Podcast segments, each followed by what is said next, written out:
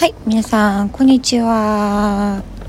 えっ、ー、と、ここです。えっ、ー、とですね、今日話したいのは、ちょっと親子関係についてお話をしたいと思います。ちょっと外に今いるんで、ちょっと音声が他のね、音が入っちゃうかもしれませんが、まあ、ご了承くださいということで、えっ、ー、とですね、あの、親子関係って、すごい難しいいい分野ではあるなって私は思ってて、まあ、恋愛とかパートナーシップっていうのの、まあ、根本的な原因というか根本的なそのミソになるもの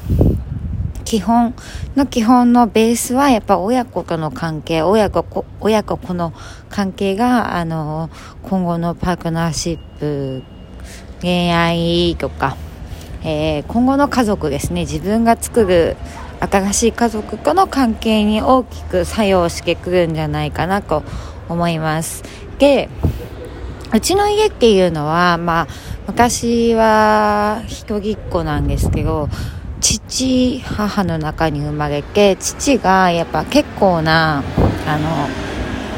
結構な、まあ、まあ、工芸まではいかないけど、割と年配、年配よぎというか、年配よぎ、まあ、初の子供って考えから、結構悪の方に生まれた子供だったので、あの、初婚にしては遅いみたいな感じで生まれてきた子供だからこそやっぱりなんだろうなちっちゃい時から親が周りの親よりも年が上結構上だし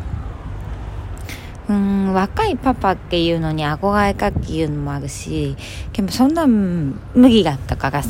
もう麦だったしでも言うけもまあそれ以外もいろいろ原因はあったけどもう確実もなく仲があの仲が悪いわけじゃないけど私が一方的に父を嫌うっていうはいここもでしたそしてあのそれが大人になっても続き25歳ぐらいまでは本気で嫌いだったんですね。お父さんのことが。本気で嫌いだなって思ってて、まあ、好きになることはないだろうみたいな。けどやっぱ親子だし、まあ、ある程度の親孝行はしたいから、まあ、年に何回かはご飯に行ったりとか、まあ、年越しとかは過ごしたり、クリスマスとか会える時はあったりとかして、なるべく自分の中では好きかけど、もう義務感でしかなくって、その時。義務感があったし、なんかできれば会いたくないけど、楽しくもないし、でもなんか義務感がった時期はやっぱ長かったんですよね。でそこからうん今今でこそお父さんに会いにあの北海道に帰ってきたりとか年末年始は一緒に過ごしたり、まあ、年末今年は過ごさないんですけど、まあ、その年に数回はい帰ってきてます。宮古島から北海道に飛行機に乗って帰ってきてます。で昔だからそれはからの義務感があったんだけど回数は変わらずともうん昔のその義務感とはだいぶ違くってうんなんだろうなこっちが会いたいなって思った。うん。こっちがあと何回お父さんに会えるんかなみたいな。あと何回この人とご飯食べれるんかなみたいな風に思ったんですね。でそう思った時になんか2人の関係は変わっていったんですけどやっぱ私の中でなんかお父さんがお父さんらしくああがないことあがないことって言い方あれだけど、まあ、親が親らしくないことを許したはい。親が親らしくなく生きていいっていうことを子供の私が親に対して許した。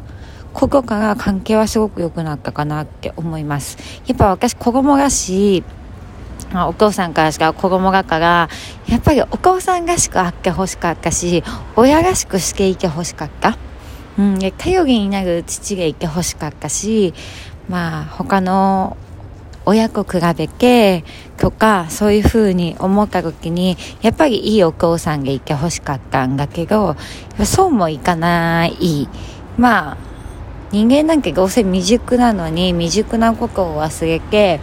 自分より先に生まれたんだからもっとしっかりしなさいよとか小さい子聞い私にもっと厳しく教えたくせになんで自分はそんなこともできないのとかそういうふうにやっぱ子供って昔親にさ教えられたことが親はどんどん年を取ってできなくなることに対してなんであんたできないのに逆になっちゃうんですよね。でもちっちゃい時の私たちって親になんであんたできないのって言われてきたか思うの。で、それを行いなきゃ自分ができるようになって当たり前になったに次は逆に親に対してなんであんたできないのって思っちゃうんですよ。これがやっぱ親子関係がなってすごい思ってうん。今でももちろん思うし今はだいぶ好きになったし一緒に行け楽しいなって思うようになったからこの北海道にね地元北海道に年に数回帰ってくることがすごく楽しいことではあるんだけどそれでもやっぱりなんであんたできないのって思うことはある。やっぱそれがやっぱここ親のなんか関係性なんかなとも思います。はい。でもやっぱさその相手を責める自分にもムカつくじゃん。けなんで自分の親なのにできないんだろうって考えることもきっと子供としては辛いんじゃないかなと思います。はいそんな感じでなんか親子のね関係っていうのはやっぱベース、すべてのベース、人間関係のベースとなると思うので、まあ、そこはちょっと意識して見てみたら面白いかなと思います。はい。恋人とのね、問題とか、なんか、そういうのって、結果なんか、意図をちょっと引っ張り出していくと、